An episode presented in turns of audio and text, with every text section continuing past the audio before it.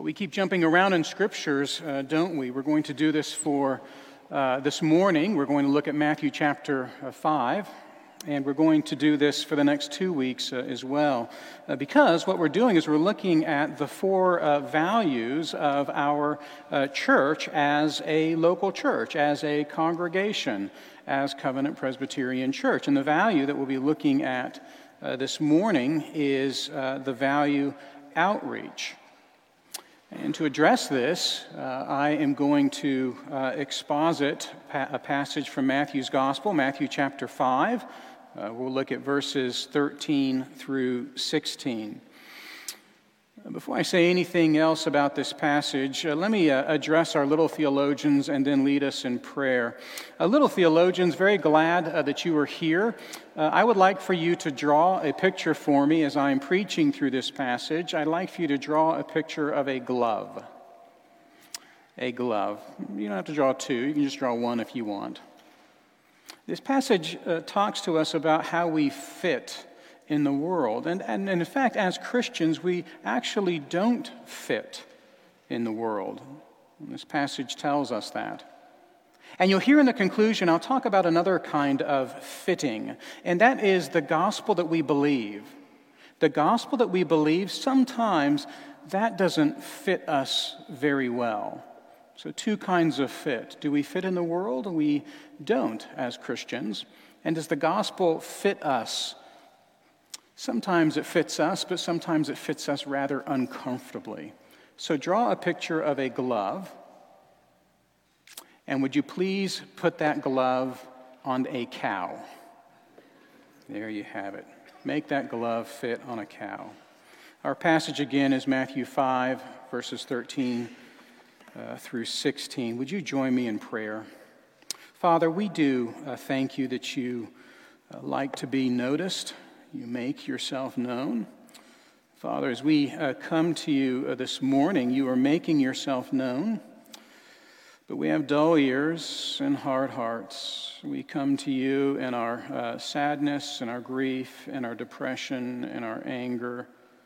And we come to you uh, even now thinking that we just need to endure, it, endure this service, endure this sermon, and then go about our merry Sunday way.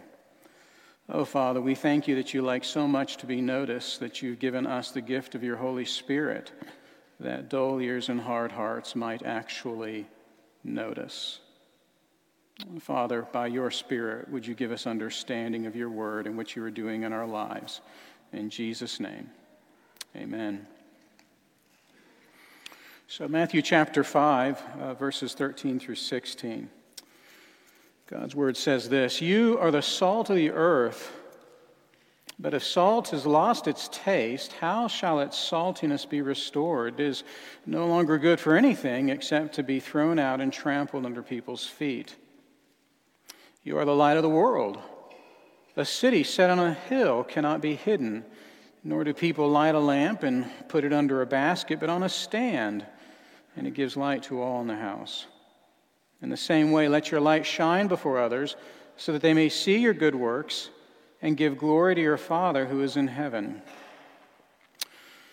This is the word of our Lord.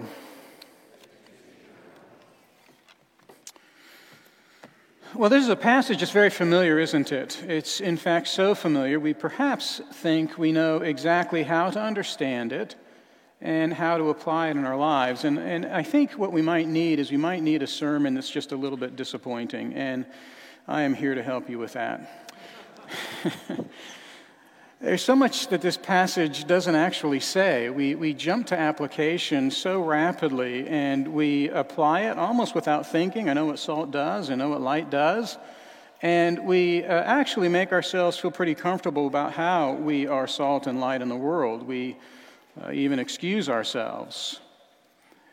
But this passage doesn't have every detail that we think is there. And in truth, a lot of this passage we discern uh, differently over different stages of our life, different spheres of influence into which God calls us. Uh, how we apply this passage to be salt and light in the world, we have to admit, if you've been a Christian for uh, more than uh, a few years, you know that you've applied this in different ways over those years. And in that regard, we want to be thankful that this passage doesn't highlight every uh, detail about what it means to be salt and light. What we need is we need the kind of sermon that attempts to say really what's there and then to leave what's not there uh, to be just a little bit mysterious. Uh, we want to say what Scripture says, don't we, when we uh, come to God's Word? We expect our pastors to do that. That's my excuse for why this may be a bit of a disappointing sermon. Let me begin with uh, really the setting of the entire Sermon on the Mount. You know this passage, it comes from Jesus' Sermon on the Mount in Matthew's Gospel.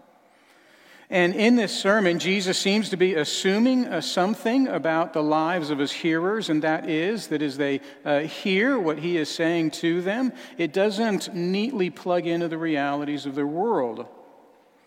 It, in fact, plugs into their world in a pretty jarring way. The things that Jesus has to say in the Sermon on the Mount, they don't quite fit in the normal behaviors of the world. And uh, if truth be told, with every passing generation, Christians tend to forget who they are, and they tend to be tempted to conform to the pattern of their age. So, Christians in 1985 were shaped by the pattern of the 80s, like Christians of 1965 were shaped by the pattern of the 60s.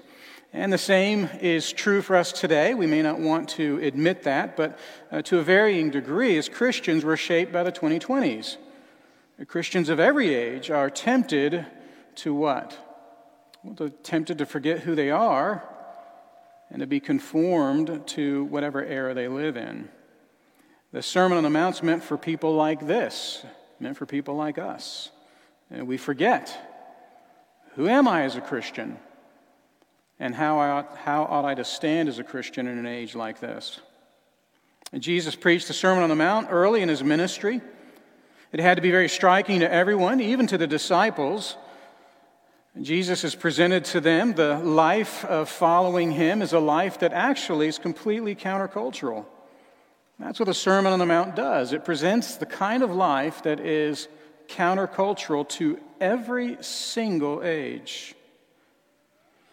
Well, John Stott, who uh, says uh, a lot about the Sermon on the Mount, he, both he and Martyn Lloyd-Jones have written separate uh, uh accounts on just the Sermon on the Mount.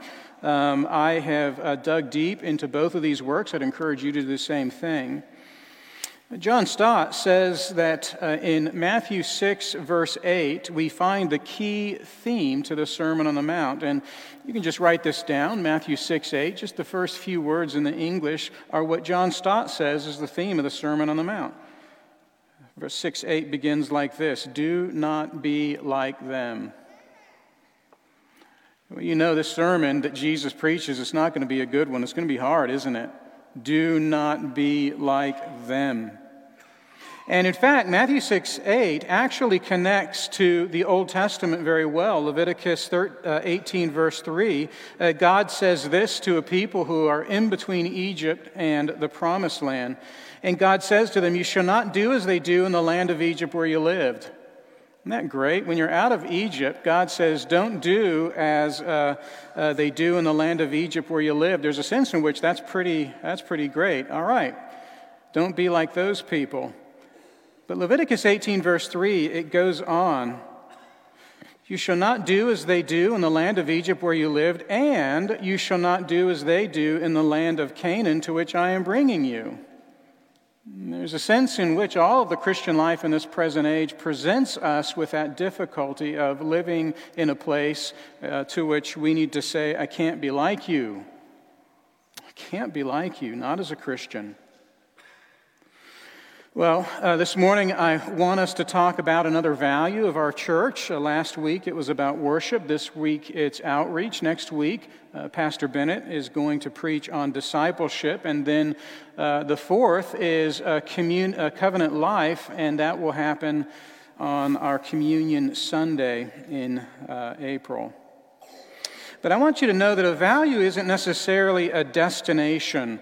A value isn't something that we hope to perfect in the life of our, of our uh, uh, body. Uh, a value isn't a destination, it's a direction, it's an aspiration. Uh, we don't perfect a value, we deliberately pursue it. And we want to call this out as a pursuit of ours as a church. And here's how we articulate this value of outreach. We, we describe it like this While awaiting the consummation of the reign of Jesus, uh, awaiting the consummation of the reign of Jesus, what does that mean? Well, we are awaiting the second coming. While we are awaiting the second coming of Jesus, we make Jesus known in word and deed, formally and, and informally, in everyday life. We're not just waiting for Jesus to return. We are using this time to make him known to others in word and deed, formally and informally, in everyday life. And we're looking at Matthew 5, 13 through 16 to see that outreach, uh, reaching beyond self, reaching um, into our Christian community, and even reaching into the communities around us, outreach is actually a natural part of what it means to be a Christian. As salt and light, that's who we are by God's power. And as a church body, we want to give deliberate attention to outreach so that we don't forget who we are as Christians. Uh, John Stott uh, says this uh, about the Sermon on the Mount. He says that this sermon gives us a picture of what human life and human community look like when they come under the gracious rule of God. When we are under the gracious rule of God, members of His kingdom, made members of His kingdom by the atonement of Jesus Christ, we are salt and we are light. This is what it means. What this passage is telling us is this. Let me just uh, offer this sentence before we move on. Uh, I want this passage to teach us uh, and show us that it's easy for us to forget that we're salt and light to each other and to the world. That's it. It's easy for us to forget, isn't it, that we are salt and light to each other and to the world. I want us to do something that maybe uh, you've not heard a preacher do in this passage. I want to treat uh, salt and light uh, uh mostly uh, together. Uh, verse 13, Jesus says, You are the salt of the earth. 14, You are the light of the world. And while these sayings, they're not identical, they're really similar. And I want to treat them together. It's easy to forget that we are salt and light to each other and to the world. I want to begin by talking about our identity as Christians, and I want to move on to consider our effort as Christian people. But I want to finish on a bit of a low note, and that is our forgetfulness as Christians. Identity, effort, forgetfulness, there's the the uh, three uh, points uh, of this sermon, there's actually going to be quite a few uh, numbers in this sermon. This is going to be a fun one to outline. I mean, if you like to outline sermons. If you don't like to outline sermons, this won't be fun at all. But I want us to begin with our identity. Salt and light in this passage, it's a part of who we are as Christians. That's what Jesus is assuming and this can be positive and negative, can it? I mean, uh, to be told uh, who you are, what your identity is, that can actually be pretty hard. Uh, I was um, thinking about uh, growing up in a military family. I'm uh, an Air Force brat, and my uh, dad was in the Air Force. my stepfather was in the Air Force. My stepmother was in the Air Force. I had a grandfather who was in the Army. My brother is in the Air Force. Um, in many ways, I ought to be in the Air Force myself. I just grew up around military people, I grew up on military bases. And I have had a love and hate relationship with that. I've not wanted to be in the military, uh, but it is a part of life that I know well. It's, in a way, a part of my identity, and that can be positive and negative. Happy to be from a military family, don't want myself to be in the military. And really, a lot of life is, is like that. Uh, maybe uh, you uh, uh, have grown up in a family business. This business has been in the family for generations, and you feel a pressure to take this business while not having a love for uh, the business. Uh, you might think that you were only able to attend a single college because everyone in your family attended that college, and your kids better attend that college uh, as well. Uh, there's something positive and negative about being told uh, who you are. But whatever God, tell, call, uh, whatever God tells us about who we are as Christians, that we should embrace. As Christians, we're a new creation, we're born again, we're in Christ, adopted children, heirs of eternity. Doesn't all that sound good? Well, what's God doing? He's telling you who you are. And it's important for us to use the word identity when we look at this passage because Jesus says, You are salt and you are the light of the world. Every Christian is salt and every Christian is light. And we're going to finish this sermon by noticing that that salt may be the kind of salt that has very little flavor, and the light may be the kind of light that is dim and flickers. But here I want us to see that salt and light is not something that we must generate on our own. The salt and light comes from our identity in Jesus Christ. We are salt and we are light, and this comes from the Holy Spirit by the grace of God our Father. Salt and light is just a part of who we are as Christians. We need to acknowledge that.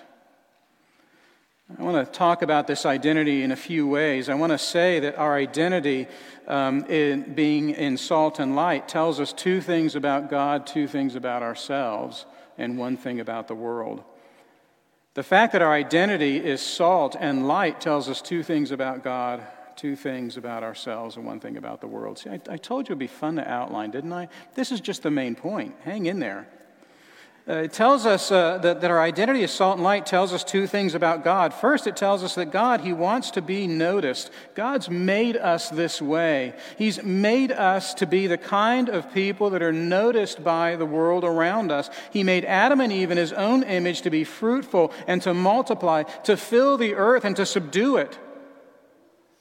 God made Adam and Eve to be noticed, to do these things that actually deserves the attention of others. And in fact, even after the fall, um, Adam and Eve are still called God's image bearers, and God has still called them to fill the earth. They are to have children who are to become image bearers and to go out into the world and show the world what right worship looks like.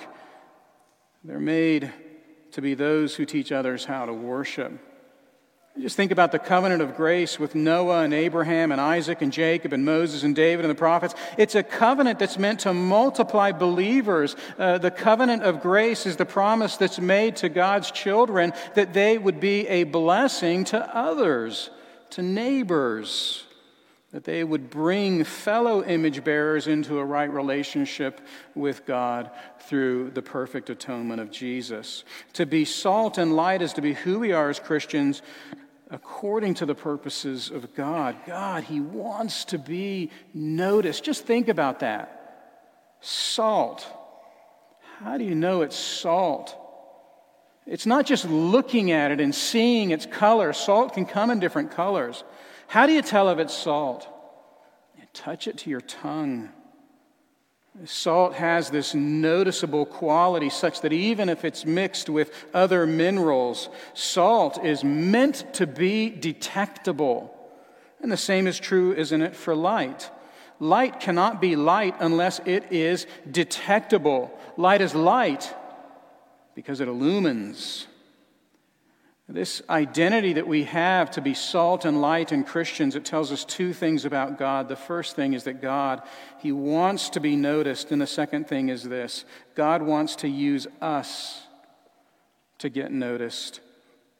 God wants to use us as His instruments whereby the world notices who He is.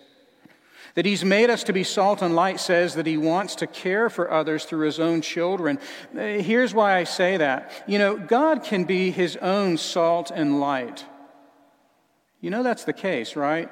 God can be his own salt and light. He can do this immediately by his own strength and power. He could send Jesus in his glorified body multiple times to reveal who he is as God the Father. Uh, Jesus showed himself in his glorified body for 40 days. Well, God could send Jesus in that same glorified body multiple times, couldn't He, to make Himself known? And in fact, God could speak directly through the Holy Spirit right to the hearts of others and make Himself known that way.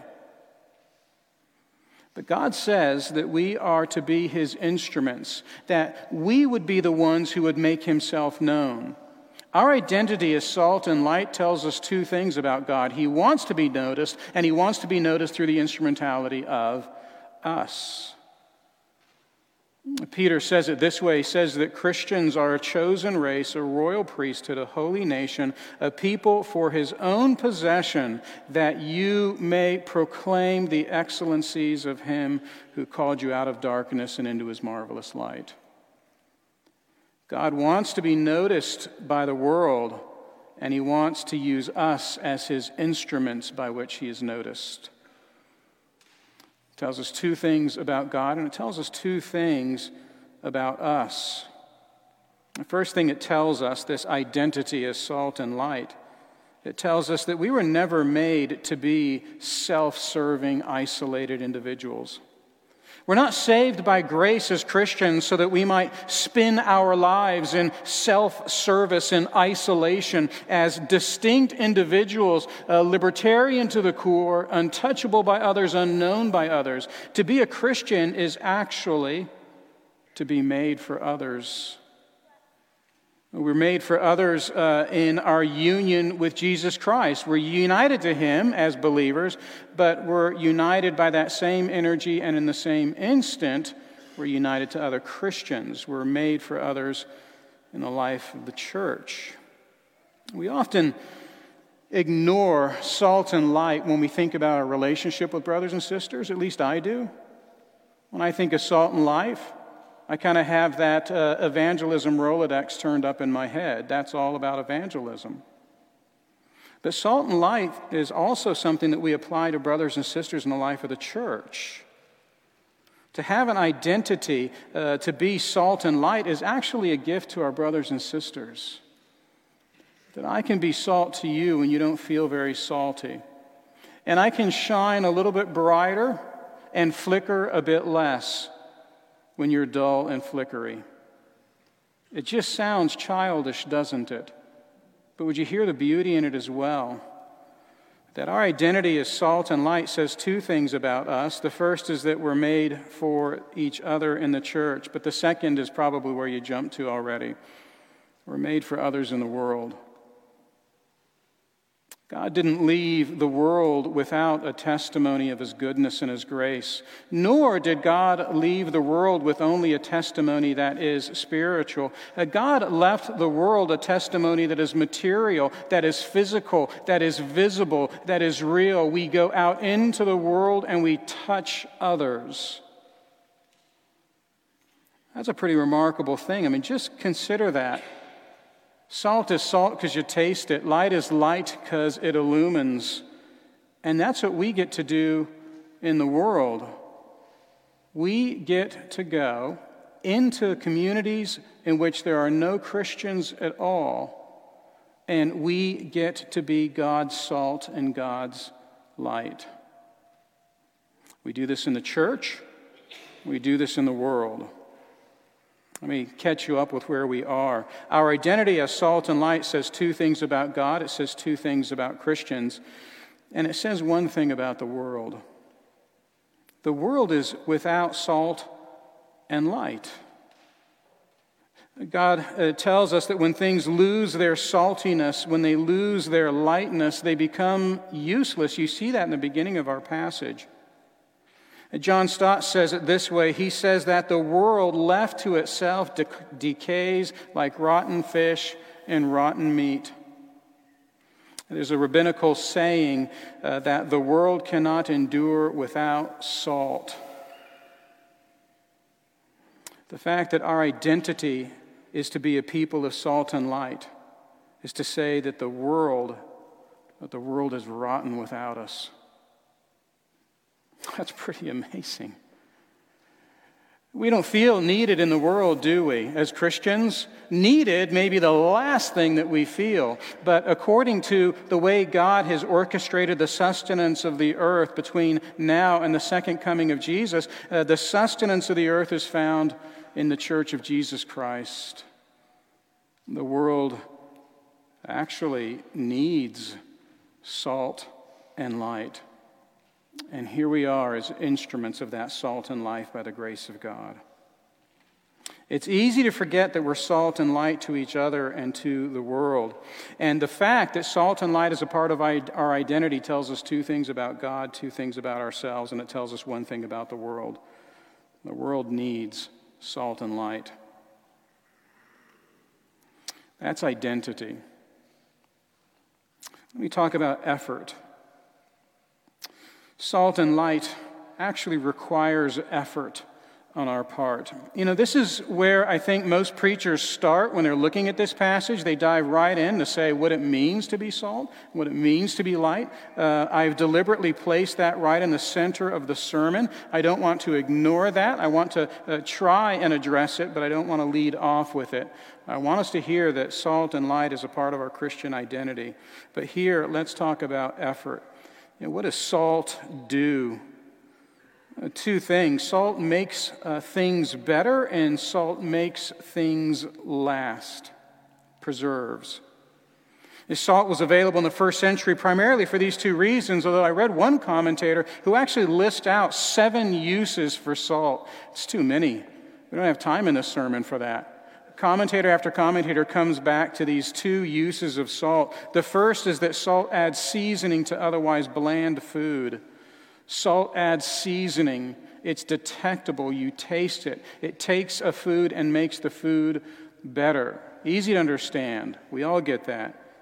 But salt also preserves that food. Without refrigeration, salt was used to make meat and fish and butter, and a lot of products actually last. It, it draws out water, it helps to, to uh, prevent uh, uh, bad bacteria. Uh, without microbes, food will last longer. Um, of all of this, I understand virtually nothing. I'm an English major. But salt, it preserves stuff, it's what it does. It adds flavor to food and it preserves food. Isn't it interesting, by the way? That salt adds flavor to food and salt preserves food. Do you know how often food shows up in the Bible? Boy, sharing a meal together is so important, but it's biblically important as well. And here, salt, it does something to food to make it taste better and to make, that make it last longer. R.T. France says simply that salt makes something better and it makes something last. And then he says virtually nothing else. Fat commentary, some 500 pages. And this is all he says. He says salt makes something better and it makes something last. And what does it make better and what does it make last? You see in verse 13. What does it make better and what does it make last? You are the salt of what? Salt of the earth. How astounding is that? And then look at light real quick, and then we'll go on and talk about uh, the effort that we uh, need to make as Christians. Uh, light actually makes things visible. Light is there to show us what's there. Everything about the light in this passage has to do with exposure. Verse 15 light gives light to all in the house. Light tells you who and what is in the house. A light not only exposes um, who or what is in the house, but look what light also does in this passage. Light exposes the house itself. Viewed from the bottom of a hill, a house can be lit up, telling you that that house is there. The house can be seen by outsiders, and everyone who's inside that house can see what's really there. And the drama of this image of light is heightened by the fact that Christians are called to not only make things visible, but to make the entire world visible. Salt makes the earth salty, light makes the world visible. Now, this then presents a question for us how do we make things better, make things last, and make things visible? And I want to talk about three efforts, and here's where you'll be disappointed. Jesus doesn't give us the details of what this looks like. How do I make things better and make things last and make things visible? How do I do that? I think what Jesus is uh, framing for us are three things. He says something about holiness, there's something here about humility, and there's something here about hurt. Remember, we're talking about effort. If in my very identity I'm salt and light, what then is the effort I'm to expend being salt and light? And I want you to walk away with the principles of holiness, humility, and hurt. Salt and light's primarily, I think, and I really think this is, this is true, primarily about Christian holiness. Many commentators say that Jesus doesn't give us a prescription of what the details are here because he wants us to connect this with the value of Christian holiness, which is all over the Sermon on the Mount. Every commentator agrees that Christian holiness is the primary effort to be salt and light. It's the setting of the sermon. This is uh, why Calvin says that uh, in order to be salt and light, we must not swerve from the right path. We must not uh, boast about who we are. That Paul says in Colossians 4 that our speech should be what? Seasoned with salt. Not just our behaviors, but the things that we say. Calvin says that our saltiness uh, has meant to purify others and to preserve peace through our behavior before others. He says we're to have a vigor of faith. And you see right there in verse 15 where all of this is drawn from light is about good works. We're called to be holy. We're called to live a holy life, and living that holy life is primarily what Jesus means by being salt and light. You, you hear how simplistic that is. It almost sounds like it's a cop out, doesn't it? I want to know really what I should be doing to be salt and light in the world. And Jesus says, Live a holy life. I said, No, I really want to know what I should be doing. Give me details. And Jesus says, Live a holy life. Yes, I got that, but I want to move on to graduate level salt and light. And Jesus says, There's no graduate level. Personal holiness is so important to us as Christians. It ought to stagger in pain all of us to know that the evangelical church in America, not because we're Americans, but because that's all I really know about, the American evangelical religious experience is an experience in which we follow Jesus, but we tell ourselves it has no impact on my personal holiness before Him. That's putting things graphically, isn't it? Martyn Lloyd-Jones says that there's something pretty remarkable that happens, though, when Christians go out into the world living a life that is pleasing before Jesus. It may not be the kind of life that uh, gets the type of attention we might like, doesn't bring praise and adulation of the church. Uh, it may uh, do a couple of other things. I want to talk about humility and I want to talk about hurt. But Martyn Lloyd-Jones says that holiness is important. He says that the glory of the gospel is that when the church is absolutely different from the world, she invariably attracts it. You believe that's true? That the church, when she is absolutely different from the world, she invariably attracts it. It's then that the world is made to listen to her message, though it may hate it at first. Do you know this in your own experience? That personal holiness, it might be noticed by others, but at first is noticed in hatred. But over time, sometimes, not always, that holiness serves as an attraction to the gospel. Uh, people begin to ask you questions and that the holiness that was once um, a source of hatred, it turns into mere annoyance, and then to something that's just strange, and then to something that's just different, and then maybe by God's grace it actually proves to be magnetic. That's what Martyn Lloyd-Jones says. The image of light actually is pretty important with regards to holiness. Over and over again, light is an image in the Bible for God's truth. Our holiness is not a holiness that's simply meant to be copied or emulated by the world. Our holiness is meant to show the truth of who God is that God loves the world, that God loves me, and that God has uh, commanded me to behave in a certain way. And that I do this not merely because God has commanded me, but I do this as an expression of gratitude for what He's done for me in Christ. Personal holiness is so important to being salt and light, the very critical ingredient. Let me offer two other uh, words. Uh, humility is very important. and none of us are individually salt and light to the whole earth or the whole world. Our ability to make things better, to make things last, and to make things visible, it just it varies, doesn't it? Uh, some of us are called into these settings in which we have a great deal of influence. Maybe we uh, run a business, we have political leadership, uh, and then some of us are not called into areas of influence at all. We feel as if we are um, ourselves simply marginal marginalized, how in the world can I be salt and light? And uh, I think that it's important for us to know that salt and light always involves humility. Let me say this in a couple of ways. We tend to get lost in naive expectations of grandeur as a church. I don't know if you hear this, but I hear a lot the word uh, redemption used rather loosely. Uh, Christians redeem an entire industry, redeem an entire company, uh, redeem an entire field of specialization. Have you heard phrases like that?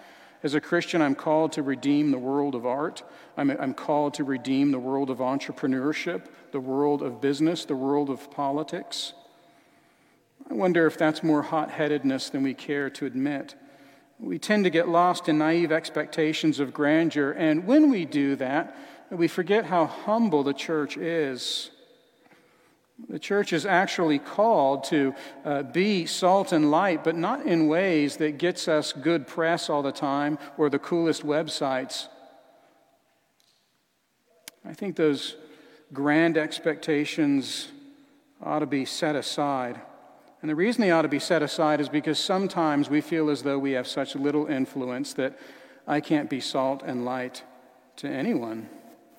And let me tell you, if you're a good neighbor to uh, the person that lives to your left or to your right, you're being salt and light. You're not called to redeem your entire neighborhood so that everyone in your neighborhood becomes a Christian and they're doing the same thing to the neighborhood next and the neighborhood next to that. Be a good neighbor. Love your neighbor. Care for your neighbor. I think that as, we get lost in naive expectations of grandeur, we forget that all of us as Christians, by our very identity, all of us can be salt and light. Humility is just as important as holiness. And then let me call out what you're probably already expecting there is hurt in being salt and light. Salt and light comes at a cost. We can't forget that the uh, Sermon on the Mount begins with a great many statements about the persecution that Christians will endure. Jesus says confidently they will endure persecutions. That when we live as Christians, being salt and light wherever God calls us, it may lead directly and speedily to our own persecution. Holiness, humility, and hurt.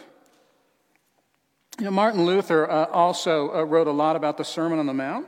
And Martin Luther did something that I think is real healthy. Uh, he tried not to say too much about other people's vocations, but he did talk about his own voc- vocation as a preacher. Um, and what he was noticing in the church of his time uh, was that oftentimes ministers, they withdraw uh, to such a degree that they are useless to the world. Uh, he says, Holy fathers, bishops, monks, and hermits uh, withdraw from the company of the world and Luther didn't want to be that kind of preacher who withdrew, but he understood why they did it. When a preacher withdraws from the world, it's oftentimes just to keep themselves safe. It looks like persecution is mounting and they don't want to be hurt. And I don't want to be that kind of preacher. And I know that I err on that side of things. Just given uh, what's happened uh, in our country with regards to sexual identity alone, that's just, that's just one topic. We could talk about others. I believe that the American pastor who, uh, uh, uh who uh, believes in the gospel has been called more and more to not withdraw from the world, but to speak to the world to proclaim God's word more clearly than ever so that there wouldn't be any doubt that the identity politics that we're currently living in are identity politics that if we participate in them, we're being displeasing to our Lord and Savior. It's almost as if this has been thrust upon uh, the pastor today, and I'm glad it has been. Because Luther said, uh, Martin Luther said that pastors need to feel this hurt. They need to feel this persecution to not withdraw into safety. And it's with that realization for myself that I want to encourage you as well. As we feel more and more marginalized as Christians, being salt and light, it's part of personal holiness and, it's part, and it requires humility. But you might get hurt as well. Being salt and light might mean you don't get that promotion. It might mean you don't make as much money as the person whose office is next to yours and the person who has fewer certifications than you do. It might mean that you lose your job. It might mean that you lose an opportunity to work in an industry that you love.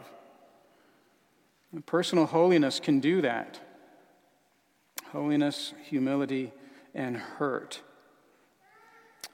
And I want to finish with this, and I need to tell you what I think about this passage. What we've, what we've looked at so far is that uh, to be salt and light is our uh, identity. To be salt and light requires uh, effort, uh, holiness, humility, and hurt.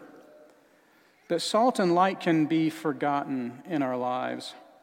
When you look at this passage, uh, you see that Jesus uh, considers the reality that we would probably choose to ignore. He says that salt can lose its taste and become useless, and when it does so, it's trampled under people's feet. And he says that light can be put under a basket, and when that happens, light's useless. Who do you think Jesus is speaking to? Just think about that. Who do you think Jesus is speaking to? And some say that Jesus is speaking to non believers. That's why they're not salt and that's why they're not light. I'm just not convinced of that. I believe Jesus here has a message for us as disciples, as followers. And he's calling out a reality that to be salt and light is something that we can forget, or dare I say, neglect. This is one of the reasons why I think it's important as a church. We call this out as a value. Matthew 5, 13 through 16, Jesus seems to be saying that Christians will sometimes find it easy to live without being salt and light. He's addressing forgetful, negligent Christians. Now, this is us, isn't it? One of the reasons why it's easy for us to forget to be salt and light is because it's so easy for us to just focus on ourselves I think about uh, the role that Satan plays in the rise of um, uh, focus on identity in the world in which we live. That colors us as Christians. We ourselves begin to think that my own personal identity is everything. The world elevates a self identity, and we tend to elevate identity in our own lives. And when we do that, we see self as life for self, and that's all. And it's important to remember not who we think we are, but who God says we are. It's so easy, isn't it, to focus on just ourselves. And when we do that, we tell ourselves, I'm going to work on my own life as a Christian, and then I'll be working uh, for others. It's so easy to focus on ourselves. I had the little theologians at the beginning of the sermon draw a glove being forced on a cow because a glove doesn't fit a cow. But I want to share with you something in closing that was shared with me a long time ago by a pastor whom I value. You can't put a glove on a cow, right, little theologians? You still with me? Long sermon? Little theologians, you can't put a glove on a cow, it doesn't quite fit. But sometimes what God calls us to be as Christians, that's kind of hard to fit as well. And this pastor said to me, he says that the gospel is like ill fitting clothing. You can stretch it around your body like a wetsuit, but it just pinches and it rubs. It just doesn't fit perfectly, does it? This gospel is beautiful. I love the gospel. I love being a part of the family of God through the power of the gospel, but the gospel doesn't always fit. The gospel reminds me time and time again that I'm a sinner the gospel reminds me that uh, a humble person, a perfect person's blood had to be poured out for my salvation. And if that horrible thing didn't happen, there'd be no love for me in the Father. The gospel reminds me that everything that I have, I have by the power of someone else. That nothing I bring to the table matters at all All of who I am comes from someone else. I mean, just think about this. This is what the gospel tells us I am a sinner. My Jesus' blood had to be poured out for my relationship with God. And everything that I have, I have by grace. There's something about the gospel that just doesn't quite fit right. It pinches and it pulls and it tugs. And as a church called Covenant Presbyterian Church, I don't want us ever to forget that. And so we need to have a culture of reminding one another that in that very gospel that pinches and that rubs, in that very gospel, we are called to serve and care for others. The very gospel that we love is the very gospel that pinches, and it tells us that we are to be salt and light to the world. That our identity is not an identity that's just about me, and that the effort that I expend looks very small, but is important. And the gospel will tell me that I can be so forgetful about this. We just looked at Mark's gospel. Mark's gospel said that Jesus did not uh, come to be served, but to serve. You have life because he served you. And this value of outreach says to us, you who have been served now, serve others. And it pinches and it rubs, but we don't want to forget. Well, would you join with me uh, in prayer together? Our Father, we ask that you would give to us the realization that we're called to serve others. We pray, Father, that you would remind us that this is our identity to be salt and light. Would you remind us, Heavenly Father, that personal holiness is required of us and may lead to our hurt? And, Holy Father, would you forgive us for our forgetfulness? And help us to serve as salt and light more and more as a church body. In Jesus' name, amen.